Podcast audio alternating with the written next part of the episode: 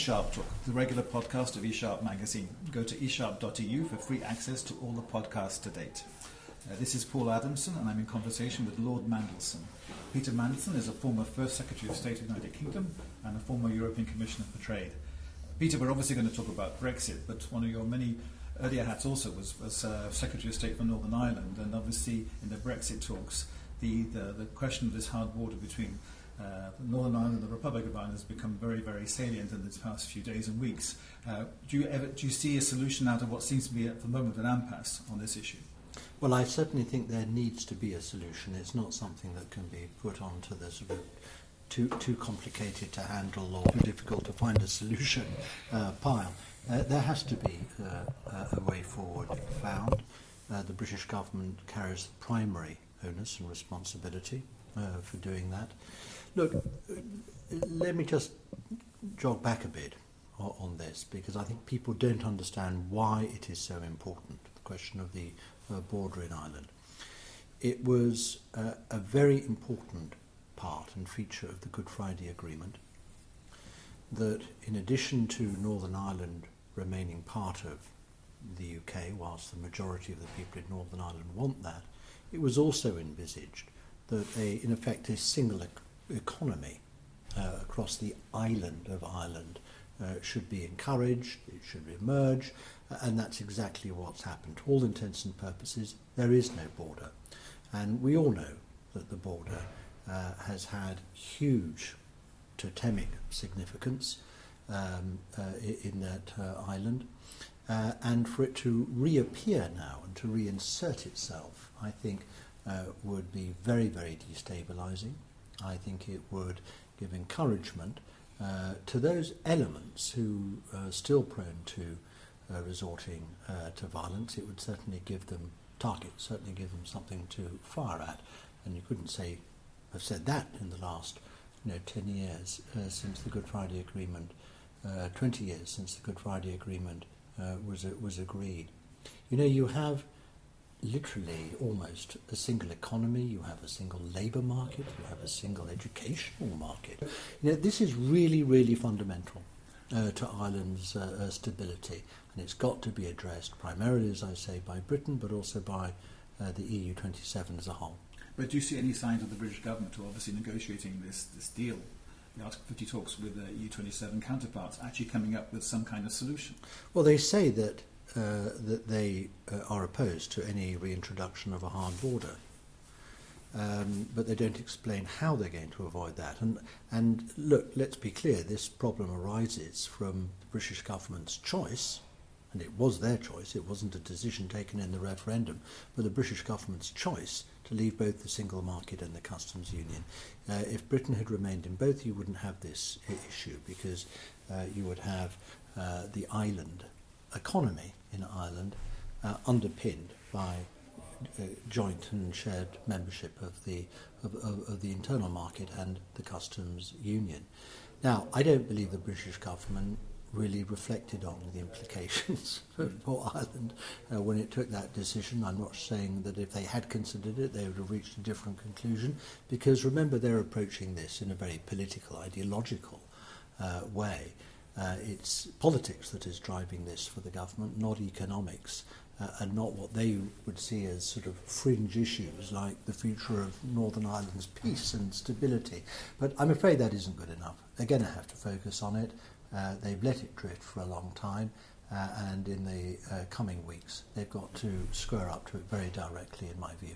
But it seems like the British government's inaction on this front does have, does have consequences. The Irish government, uh, very understandably, seems rather concerned, not to say alarmed, by this lack of awareness of the British government to the, the, all, the, all the challenges that this, this issue represents. I mean, do you see there's a real possibility that the Irish Taoiseach, the Prime Minister Leo Varadkar, will actually veto any move to go from phase one to phase two at the next European summit in a month's time? Well, I don't think the issue of the Irish border is something that can be resolved at the last moment. I think it is complicated. I don't think that public opinion in Britain understands what the issues are. I think if they did understand what the issues are in relation to the border, uh, uh, they would approach it you know, rather more sympathetically and realistically than the government appears to be doing at the moment because it's so clear what's at stake. We don't want to go back uh, to that unstable past where different elements uh, on both sides of the community divided Ireland uh, were able to exploit these grievances uh, in order to use violence to uh, to press their case. So nobody, I don't think, uh, in, in Britain will want to go back to this, uh, and it, it is a very real risk if we see the reintroduction of a border that would have to be policed, there would have to be customs arrangements imposed, there would have to be police, possibly supported by the army on, on, on both sides, and before you know where you are, all that we have achieved in the Good Friday agreement, agreement and since, as a result of the peace process,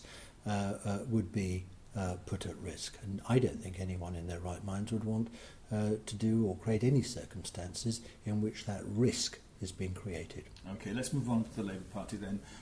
Um, until least, least recently, the position of the Labour Party vis-à-vis Europe and Brexit uh, and the Article 50 negotiations has been seen as one as um, constructive ambiguity. Is that still the situation, or is the Labour Party also guilty of trying to use that, use that famous phrase, having its cake and eat it? Well, I think the Labour Party, um, uh, paramount sort of priority and importance, wants to defeat a hard Brexit. Uh, Labour Party says it wants a jobs first Brexit. I'm not quite sure whether that isn't a contradiction in terms myself. Any Brexit is going to uh, harm jobs and investment in Britain uh, as a result of the shock that the economy will receive when we finally leave in the years uh, following. How big that shock will be, nobody can foretell at this stage. But if you want to put jobs first, you've got certainly got uh, to defeat uh, the hard Brexit, which is the course on which the Conservative government is, is embarked. That means not just coming out of the EU, but also the economic structures of the EU, the internal market, the single market, uh, and the customs union. Secondly, I think that the job of the Labour Party uh, is to uh, ensure uh, that the British public are able to take a rational and informed uh, decision about the choices that flow from the result of the uh, referendum.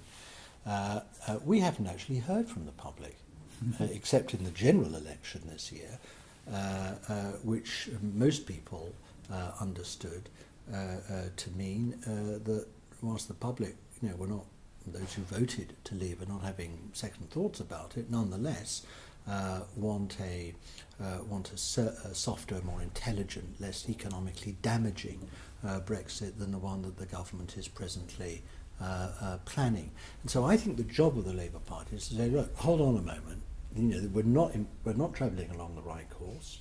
It's a very bad destination for Britain. It is going to damage our economy significantly. It is going to make people uh, poorer. It is going to be put jobs at risk. Let's pause this while we consider what alternative options uh, we have. And I think that the Labour Party um, should look, is looking for opportunities uh, uh, in Parliament to, to put the whole thing on uh, pause, to stop the present course on which we're uh, travelling, uh, so that people can, as I say, um, have a more informed debate about it, rethink what we're doing, uh, and come to the conclusion uh, what, that whatever we think about staying in the European Union, or indeed staying in a reformed European Union in the future, because that's also an option. One thing we certainly don't want is the sort of economic calamity uh, that the present government's policies uh, are, are, are suggesting. Well, you mentioned the Labour Party in Parliament, and of course you remember the House of Lords, the upper chamber, in, in effect. Um, explain maybe to our listeners, uh, maybe who are not British, some of them, the, the potential uh, scope there is, both for members of the House of Commons on the one hand, even your peers, literally, in the House of Lords to influence the future outcome of the, of the discussions, both in terms of the Great Withdrawal Bill, whatever it's called these days, but also generally uh, holding the, the government to account. In the House of Commons, the majority of MPs supported Remain in the referendum. And even those who believe uh, that you know the outcome of the referendum, the result should be respected. I think very many of them also believe that we should have Brexit on the best possible terms uh, that serves the national interest, not the more narrow dogmatic uh, uh, interests of the ideological right wing hard Brexiters in the Conservative Party, and I'm talking about many Conservative MPs uh, who, who don't like the course along which the government is currently travelling. And of course, the overwhelming bulk of Labour MPs, Liberal Democrats, Scottish nationalists think the same. So there's a majority potentially in Parliament for altering course.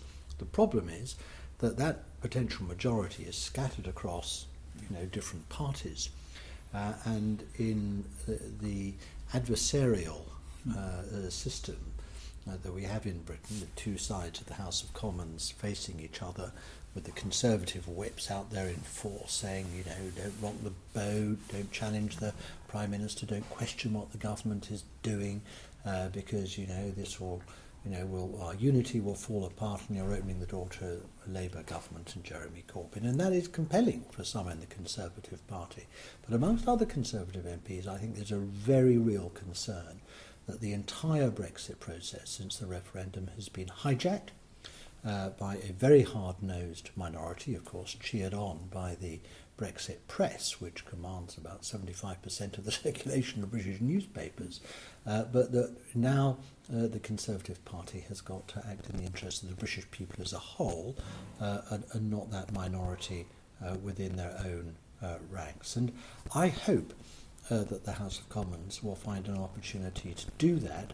They're finding their um, courage, their voice, and possibly even their ability to combine in different votes across party in the amendments that are currently have currently been tabled uh, to, to the withdrawal bill. When it comes to the House of Lords, I hope the House of Lords will think similarly. Mm. Um, uh, we are the upper house of Parliament. We have as much obligation and responsibility as anyone else uh, to act and speak for the national interest. That's what we're there for. We weren't elected, and therefore the democratic mandate we have is not the same as that of members of the House of Commons. But even so, if we were not directly elected, it doesn't absolve us of responsibility for doing what's right for the country, and I hope the Lords will do that. Okay, let's finish off then by talking about maybe activity outside Parliament. I mean, before you became a professional politician, you were a, a campaigner, strategist. I'm sure you still are very much a strategist and a campaigner, Peter. Um, there's a kind of received wisdom out there, of course, that a public opinion actually is now reconciled by and large to to, to Brexit, you know, but also a feeling maybe in some quarters people in, uh, who have been canvassed their views in these polls, that opinion polls, that, that the Remain camp has sort of has given up and it's not been particularly active or, or effective. If you were in, involved in giving advice to some of these campaigning groups, which still exist, of course, uh, on the on the Remain side, what advice you can give to these these these campaign groups, these Remain groups, going forward? Uh, maybe drawing on the lessons they learned from the actual referendum campaign itself 18 months ago. I think they, I would advise them to do what they are already doing to a, a great extent, which is first of all to make a distinction between the result of the referendum and the subsequent choices that have been made by the Conservative government. Right. Those two things are not the same thing. Um, in effect, what the Conservative government uh, has chosen to do is to take the very steepest path available towards Brexit uh, and that is to come entirely out of the EU and its economic structures, its market and its customs union, and then, having found itself all the way out and on the other side of Europe's periphery, to try and somehow tunnel their way back uh, by some means of negotiation. Uh, and that will always be an unsatisfactory and self-limiting process. We will never get what we want uh, because uh, we want access uh, to Europe's single market. Of course, we must have that because it represents, it is our largest export market by far in the entire world. And whatever the hypothetical gains people talk about in America or China or India, let me tell you, those gains are going to be very hard to achieve. It will be a long slog negotiating greater access uh, to those uh, currently quite protected uh, economies. Not saying we shouldn't try, uh, but don't imagine uh, that we will get all that we want or, or that what we want we will get quickly. We won't. And I speak uh, with the experience of a former European uh, Trade uh, uh, uh, Commissioner. But what we've got to do, in my view, is to put back to the public a choice between what is available to us and what the European 27 are offering to us. saying you can leave the European Union, but you can stay in the single market. Mm. You can stay in the customs union. They're meeting us halfway. It is we, what the Conservative government, that's refusing to meet the EU 27 at anywhere uh, near uh, the middle. And of course, we know the reasons for that. The cabinet is fundamentally split between those who want to negotiate the best deal for Britain and to soften the impact of uh, uh, Brexit on our economy as much as possible, and others who frankly don't want to negotiate. They're clean breakers. They just want to wash their hands of everything uh, in Europe and probably go off and over time become a sort of satellite of the US economy, lower tax, deregulated as they would see it, uh, uh, and certainly one that doesn't have uh, the social, environmental, and labour and consumer protections that uh, we have courtesy of the European Union uh, now. So there is a very big divide within the government.